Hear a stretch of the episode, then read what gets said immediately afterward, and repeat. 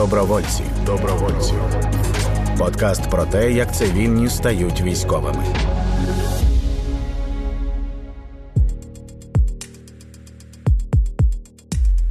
Це добровольці. Це програма про те, як цивільні стають військовими. При мікрофоні я, Аліна Сарнацька. До повномасштабки і я працювала в громадській організації, і от уже майже два роки я у війську. І сьогодні моя гостя військова Ілона Волошина. Вона працює в мінометці, має бігати по полю з тапіком і ти ще працюєш у відділі зв'язків з громадськістю. Тобто ти маєш одною рукою розматувати е, провод для тапіка, а іншою рукою знімати це на фото. Так. Фільмувати танці на відео, потім передавати в ЗМІ, щоб вони прославляли нашу бригаду. Так точно. Я знаю, що ти вже майже два роки займаєшся цією роботою і е, при цьому лишаєшся в мінометі і лишаєшся солдатом. Чому? Це моє Моя принципова позиція. Мені не раз пропонували стати офіцером і перейти на іншу якусь посаду, ту ж службу зв'язків з громадськістю, але я хочу лишатися е, солдатом, тому що е, я вважаю, що так я буду ближче до своїх побратимів, посестер, і умовно лишатися в підрозділі і е, мати шанс потрапити на бойові, тому що. Переважно жінок військовослужбовець офіцерів е, чомусь е, лишають в штабах. Тобто вони або ну, максимум, е, що може бути, це там бути командиром роти, от, що дуже рідко трапляється. Переважно це от якісь штабні посади. Я цього не хочу. Моя ціль, коли я йшла у військо, це отримати власне бойовий досвід, захищати свою країну зі зброєю в руках, якщо це потрібно буде. От і тому я е, хочу лишатися у цій, скажімо, найнижчій ланці і е, бути поближче до своїх.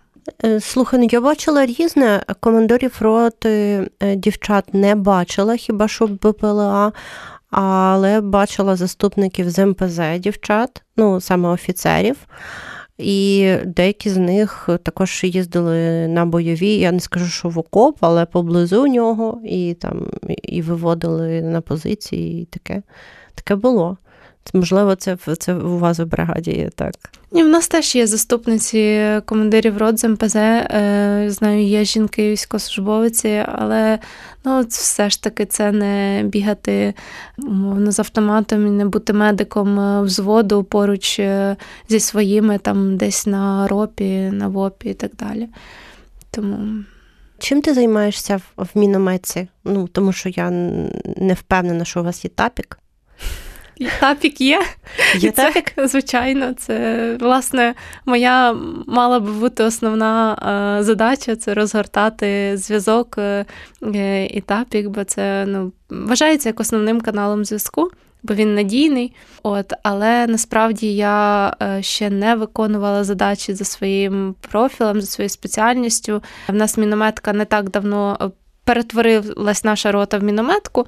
Це буквально сталося цього літа і в нас поки що е, навіть не вся рота була в зоні бойових дій, там тільки окремими взводами. Тому весь цей час я була е, в Києві і, власне, займалася там іншими задачами в службі зв'язків з громадськістю або налагоджувала там якесь постачання забезпечення моєї роти. Так, а до е, коли ти прийшла у військо? 24 лютого першого дня повномасштабки, але я десь 20 лютого прийшла військкомат з тим, щоб підписати контракт з ТРО. Я дуже довго на це зважувалась і все ж таки е, пішла, бо хотіла. Бути підготовленою і мати там знання, навички, і їздити там раз на місяць на полігон, тренуватися, оце все, щоб бути готовою там бити москалів, і прийшла 20-го подавати документи. Вони все прийняли, кажуть, ну ми ми вас покличемо на співбесіду. Ну, власне, 24-го я там о 8 ранку прийшла на співбесіду вже сама. У мене є знайома, яка ем, ну, не підписала контракт старого, але ходила на якісь їх заходи для громадськості, якісь навчання вони проводили.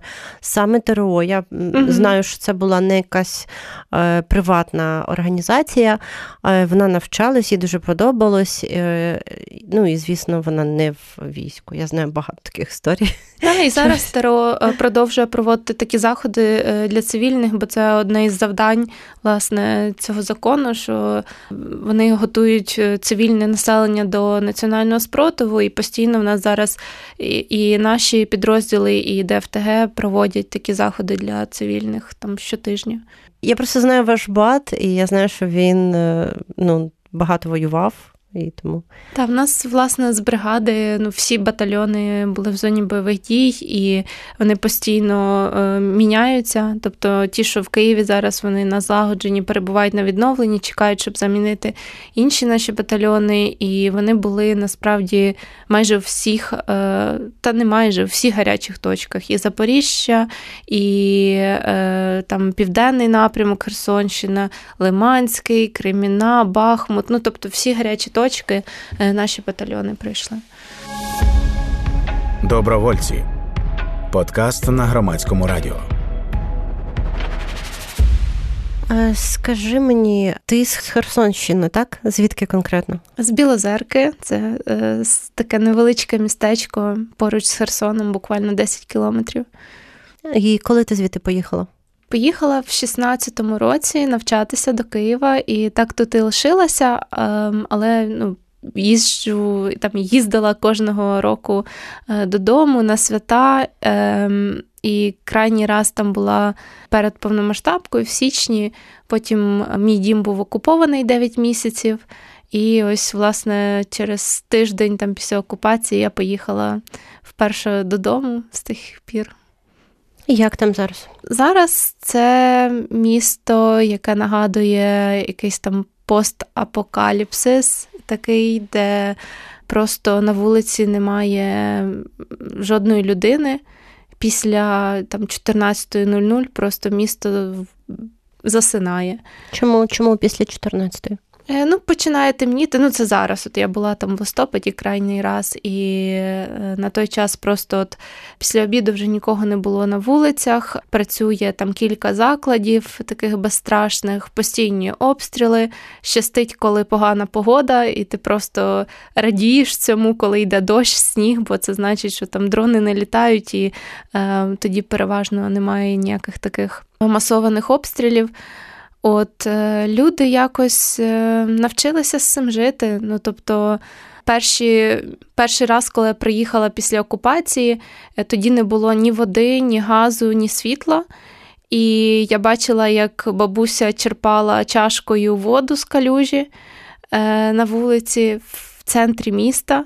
Щоб ну просто мати воду на якісь побутові там речі. Як люди стояли там в чергах за гуманітаркою і за цим всім. Е, зараз, звичайно, що вже е, є всі там канали комунікації, вже все налагоджено, е, тільки там буває електрики, немає після якихось обстрілів. А так то люди живуть, люди навчилися з цим жити. Тебе є там родичі? Ні, вже всі виїхали. Але там лишається багато людей. Так, так, багато і в моєму рідному місті, і в Херсоні, і дуже багато молоді на диво. А що вони роблять, чим вони займаються там? Вони допомагають. Вони власне допомагають тим, хто не може подбати про себе. Хтось залучений до якоїсь там громадської активності, до якоїсь організації. Там хтось там з Червоним Хрестом я знаю багато активних там підлітків навіть допомагає. Тому так. І знаєш, це вчилась на вчителя молодших класів, а потім на е, соціальну працівницю. Я дуже щаслива е, зустріти ще одну людину з освітою соціальна робота. Так, розкажи, е, як це було і ким ти хотіла бути, і ким ти хочеш бути зараз? Ну, власне, в Могилянку я йшла цілеспрямовано. Я знала, на що я хочу вчитися і з якою категорією навіть населення хочу працювати. Я чітко відрізняла, там, що це не психологія і не соціологія, але це е, дуже поруч. Власне, на той час я вже працювала з е, ветеранами. Е, з 2014 року я займалася військовим волонтерством, їздила там з допомогою на схід, е, по шпиталях ходила, відбудовувала будинки на сході України разом там з громадською організацією Будуємо Україну разом. І я вирішила, що от я хочу з цим пов'язати своє подальше життя, і так вступила на соціальну роботу, і далі вже більш професійно почала працювати вже в сфері ветеранських справ е, разом з громадською організацією Побратими, і згодом в моєму житті трапились Invictus Games. І ти дуже любиш пані Оксану Горбач. Так, так, так. вона була координатором ігор нескорених, і, власне, це та людина, яка їх привела в Україну.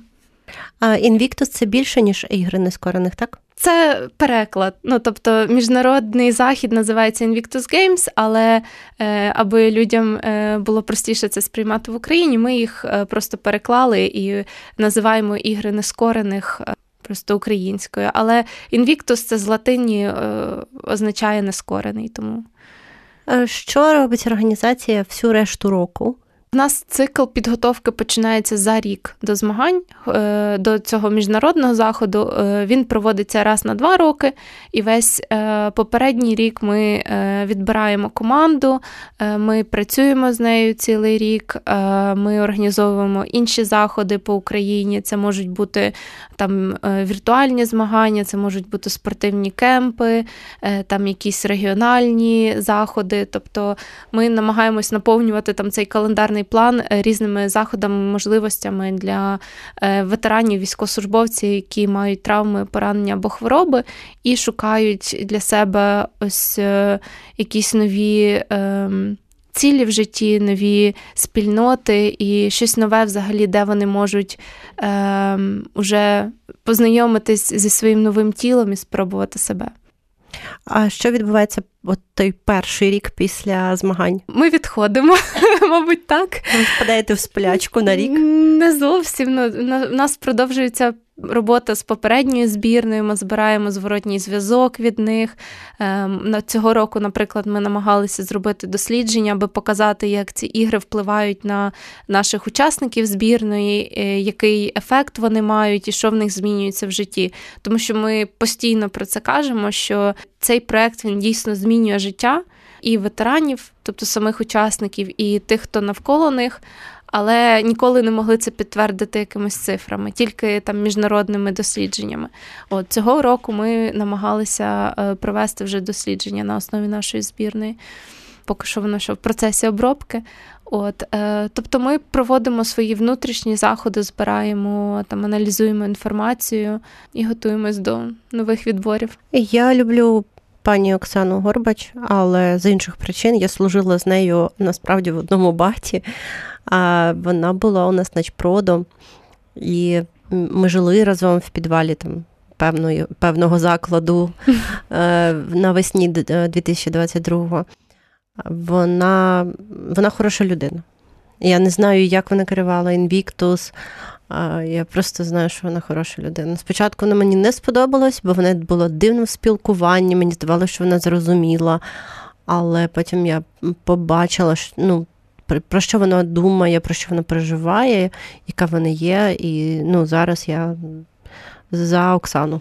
Я з тобою абсолютно погоджуюся. Більш того, вона офігенний менеджер, і ну, вона дійсно мій ментор і мій наставник, тому що я до неї прийшла 19-річною дівчинкою, як волонтер, там що вам допомогти, там чим я можу бути корисна. І, власне, вона та людина, яка з мене зробила менеджера і навчила мене у цьому стратегічному мисленню, баченню. Ну і загалом вона просто дуже ерудована, розумна, і я в неї багато чому навчилась. В мене є така людина, це Вілта Пархоменко, моя подруга і директорка громадської організації Клубеней, це моя домашня організація. з якої я прийшла, і я всьому вчилась в неї. І зараз я дивлюсь, мені подобається бачити, як в Таро е, змішуються люди різних, різного досвіду попереднього. Ну зараз вже це не так помітно, але все одно. І все одно з часом стає дуже помітно, що люди роблять те, е, що вони звикли робити. Вони повторюють схеми, які вони звикли робити. Вони е, застосовують свої знання і якості е, попередні. І це дуже класно в контексті нашої війни і цих нових їх ролей. Люди є тими, хто вони є до цього. І це наша сила. Абсолютно, і знаєш, для мене ТРО я завжди казала, що це просто кузня кадрів.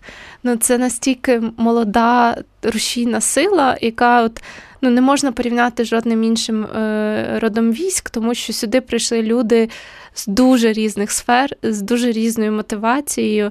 І тут просто от в мене навіть в бригаді є е, людина, яка будувала третій, четвертий енергоблок на Чорнобильський АЕС, е, є там е, директор комунікаційної агенції, е, є депутати міської ради, є там відомі футболісти, там письменники, власники своїх там якихось підприємств, бізнесів. І це настільки різні люди, і вони багато чого принесли власне нашому війську. Вони зробили його модерним, сучасним. Мені Щас здає... Ілона включила прес-офіцера бригади. А в мене в мене командир роти е, цей депутат, е, теж міський е, Київської області.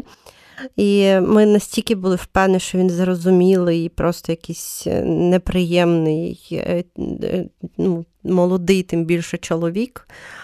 От. Але потім у нас з'явились підозри, коли ми дізналися, що він все життя займається спортом, ММА, ем ем бився в клітки. Тобто, спочатку ми ще гірше про нього подумали. Але зараз я з ним дружу, бо він він супер. Дядько. Окей. Добровольці. Розмови військової з військовими. Скажи мені, е, в що ти зараз віриш і чого ти зараз чекаєш в майбутньому? Я вірю в людей.